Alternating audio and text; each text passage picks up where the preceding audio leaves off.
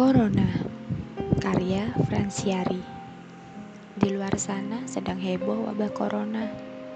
Banyak yang sudah terinfeksi bahkan sampai meninggal dunia. Kepanikan terjadi di mana-mana. Bayangan kematian yang mendekat membuat mereka semua panik.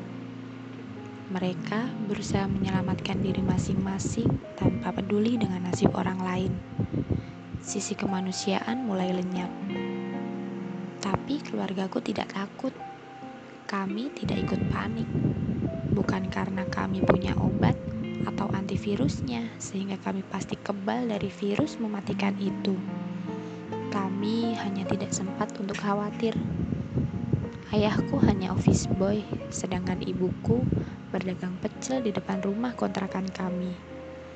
Aku anak kedua dari tiga bersaudara. Kakak lelakiku baru saja lulus SMP, sementara adik kecilku masih belajar merangkak.